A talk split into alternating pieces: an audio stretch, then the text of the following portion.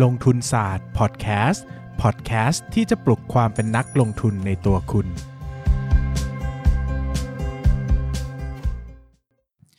สวัสดีครับ ยินดีต้อนรับเข้าสู่รายการลงทุนศาสตร์พอดแคสต์รายการที่ชวนทุกคนพัฒนาความรู้ด้านการเงินและการลงทุนไปด้วยกัน วันนี้นะครับก็เป็นเรื่องงามยามดีนะฮะหลังจากปีใหม่ ก็ถือโอกาสสวัสดีปีใหม่ทุกท่านอีกครั้งนะครับ ก็เมื่อวานอาจจะพูดได้นิดๆหน่อยๆ เพราะว่า ติดพูดลงทุนศาสตร์เลคเชอร์เยอะไปนิดนึงนะครับ วันนี้ก็มีเวลาผ่อนคลายมากขึ้นนะครับ วันนี้นะครับก็หลังปีใหม่แล้วนะครับ หลังปีใหม่แล้วก็อยากจะชวนทุกคนมาตั้งเป้าหมายนะครับ ตั้งเป้าหมายของปีนี้กันว่า เอ้ย ปีนี้เราจะทำอะไรกันดี หรือว่าเราจะเราจะพัฒนาตัวเองยังไงด้านการเงินและการลงทุนบ้างนะครับ สิ่งที่ผมอยากจะอยากจะบอกทุกคนนะครับว่าก็จริงๆแล้วเรา ไม่จำเป็นจะต้องทำหมายถึงว่าไม่จำเป็นต้องเป็นนักลงทุนที่เก่งที่สุดก็ได้นะครับหมายถึงว่าเราอาจจะเป็นนักลงทุนที่เหมาะกับเรา เช่นบางคนก็อาจจะลงทุนในกองทุนรวมเอออาจจะมีความสุขแต่ลงทุนในหุ้นแล้วดูไม่ค่อยเหมาะเท่าไหร่นะครับลงทุนในหุ้นแล้วแบบแบบไม่ไม่ค่อยถนัดเลยนะครับหรือว่าลงทุนในหุ้นแล้วไม่มีความสุขนะครับก็เลือกสิ่งที่เหมาะสมกับเราก็ได้นะครับดังนั้นก็อยากให้ลองหาตัวเองดูว่าเราเหมาะกับการเป็นใครนะครับแล้วก็อยากให้เริ่มต้นลงทุนนะครับในปีใหม่นี้นะครับ จะได้ไม่ไม่เป็นอีกปีที่สูญเปล่านะครับ ยังไง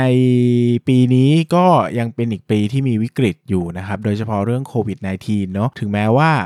ผลตอบรับจากกระแสสังคมนะจากกระแสสังคมหรือเปล่านะผลตอบรับจากตลาดหุ้นเนี่ยจะขึ้นมาประมาณหนึ่งแล้วนะครับ เช่นว่าโอ้ยมีตลาดหุ้นก็เชื่อเรื่องวัคซงวัคซีนเนอะราคาหุ้นก็ไม่ค่อยตกแล้วนะครับ แต่ผมก็เชื่อมั่นว่ายังไงเนี่ยก็ถ้าตลาดหุ้น ได้รับข่าวดีจริง ๆ เช่นมันได้ฉีดวัคซีนจริงๆเนี่ยมันก็อาจจะได้ผลดีกว่านี้นะครับดังนั้นวันนี้ก็อาจจะเป็นราคาหุ้นที่อาจจะไม่ได้ถูกที่สุดนะแต่ก็อาจจะไม่ได้แพงที่สุดก็ได้นะครับก็ชวนทุกคนมาลงทุนนะลองวางแผนการลงทุนของตัวเองดูนะครับวันนี้นะครับผมจะพูดในเรื่องของ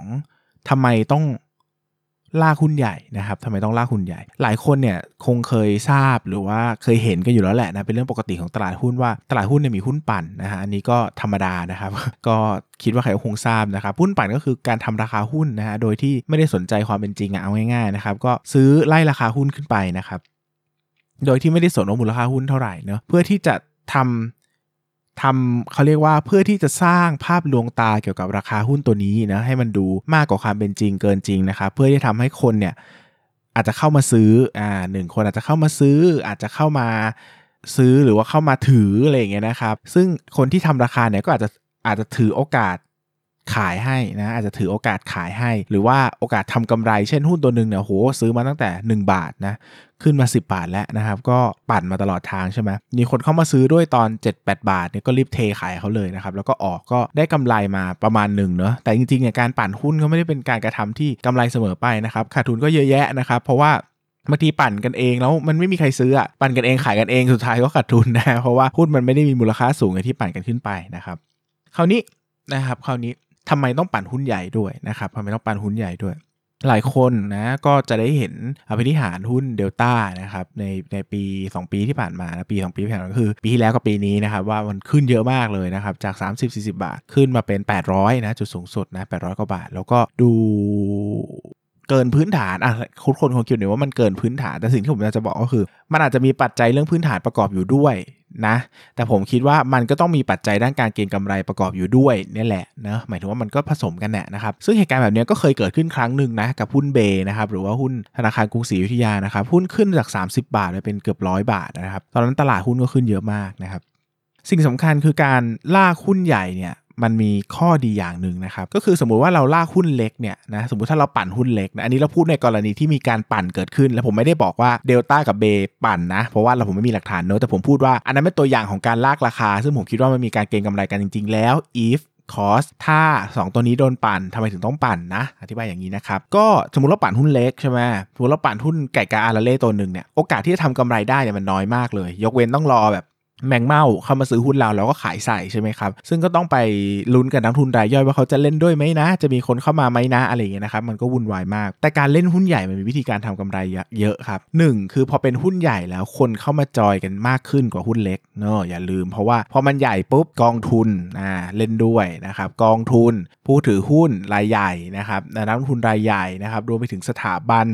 บริษัทต่างประเทศอะไรเงี้ยโอ้โหแบบซื้อได้หมดนะครับมันกลายเป็นว่าเงินมันก้อนใหญ่ขึ้นนะครับดังนั้นเนี่ยมันมีโอกาสที่เขาจะหากำไรได้มากขึ้นนะครับสคือเขาไม่จำเป็นต้องหากำไรตรงๆ จากราคาหุ้นก็ได้นะครับเขาสามารถใช้ TFX นะครับหรือว่าใช้ derivative ต่างๆ ในการหากำไร เช่น เขารู้ว่าการลากเดลต้าเนี่ยทำให้เซ็ตพุ่งขึ้นอย่างรุนแรงใช่ไหมครับเขาไม่ต้องไปทำอะไรกับเดลต้าเลยคือเขาไม่ต้องขายให้ใครเขาซื้ออย่างเดียวนะแต่สิ่งที่เขาทำคือเขาไป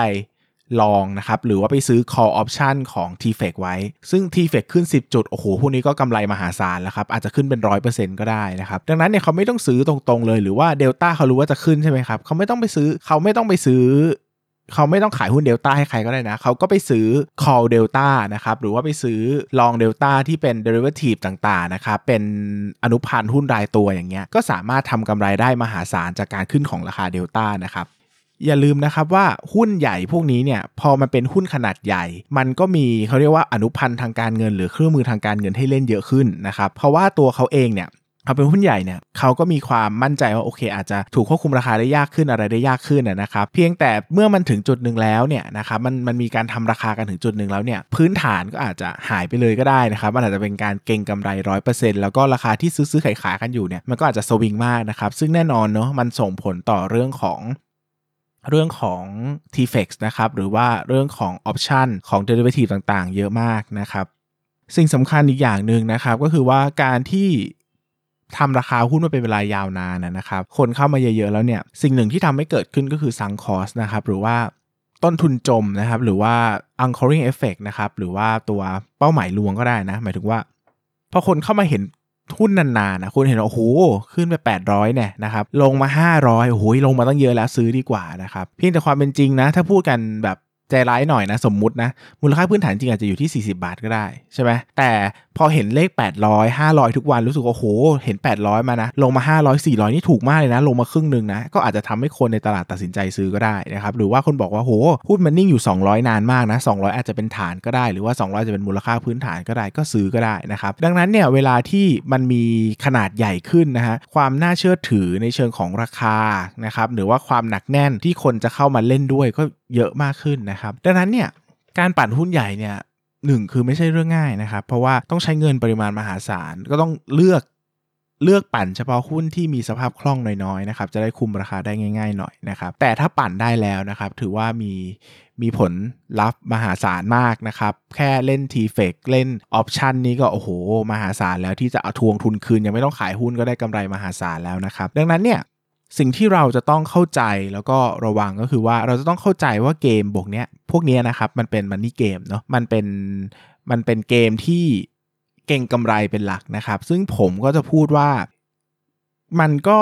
เป็นเส้นก้านเบลอๆนะครับ หมายถึงว่าเฮ้ย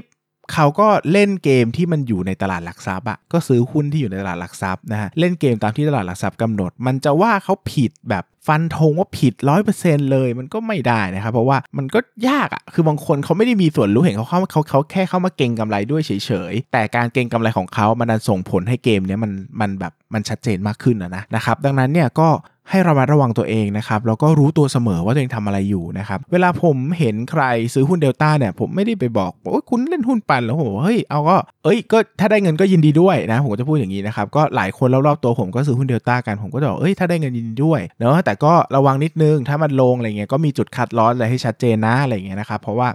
ผมก็แนะนำไม่ถูกอะเนาะเพราะว่าผมก็ไม่ได้เป็นเจ้าพ่อหุ้นแนวนี้นะครับ เราก็ไม่รู้ทรงรู้แนวเลยหรอกว่าเขาทำกันยังไงเล่นกันยังไงนะครับ เพียงแต่รู้ว่าเฮ้ยสิ่งสำคัญคือวินัยนั่นแหละนะครับแล้วการเก็งกำไรหุ้นแบบนี้การมีคัดล้อสสำคัญ เพราะว่ามันจะทำให้ทุนเราไม่จมนะครับโอเค เล่นได้อยากได้อะไรก็ได้ แต่ก็มีจุดทำเทคโปรฟิตนะ จุดคัดลอสนะจะได้ภาพมันจะได้ชัดจะได้ตรงกันนะครับดังนั้นเนี่ยวันนี้ก็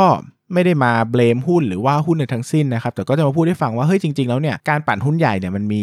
หลายกลไกนะ มันมีหลายเหตุผลที่เกี่ยวข้องนะนะครับโดยเฉพาะเรื่องของการมีอนุพันธ์มาเกี่ยวข้องนะครับรวมไปถึงสร้างภาพของเซตอินเด็กให้ดูดีได้ด้วยนะครับแล้วก็สามารถนำไปทำกำไรด้วยวิธีอื่น โดยไม่ต้องขายหุ้นออกมาก็ได้นะครับแล้วนี้ก็น่าจะเห็นภาพประมาณหนึ่งว่าทำไมถึงต้องปั่นหุ้นใหญ่กันนะครับแล้วก็ขอสวัสดีปีใหม่อีกครั้งนะครับก็ขอให้ทุกคนมีความสุขกับปีใหม่นี้ครับสวัสดีครับ อย่าลืมกดติดตามลงทุนศาสตร์ในช่องทางพอดแคสต์เพลเยอร์ที่คุณใช้ แล้วกลับมาปลุกความเป็นนักลงทุนกันใหม่ในลงทุนศาสตร์พอดแคสต์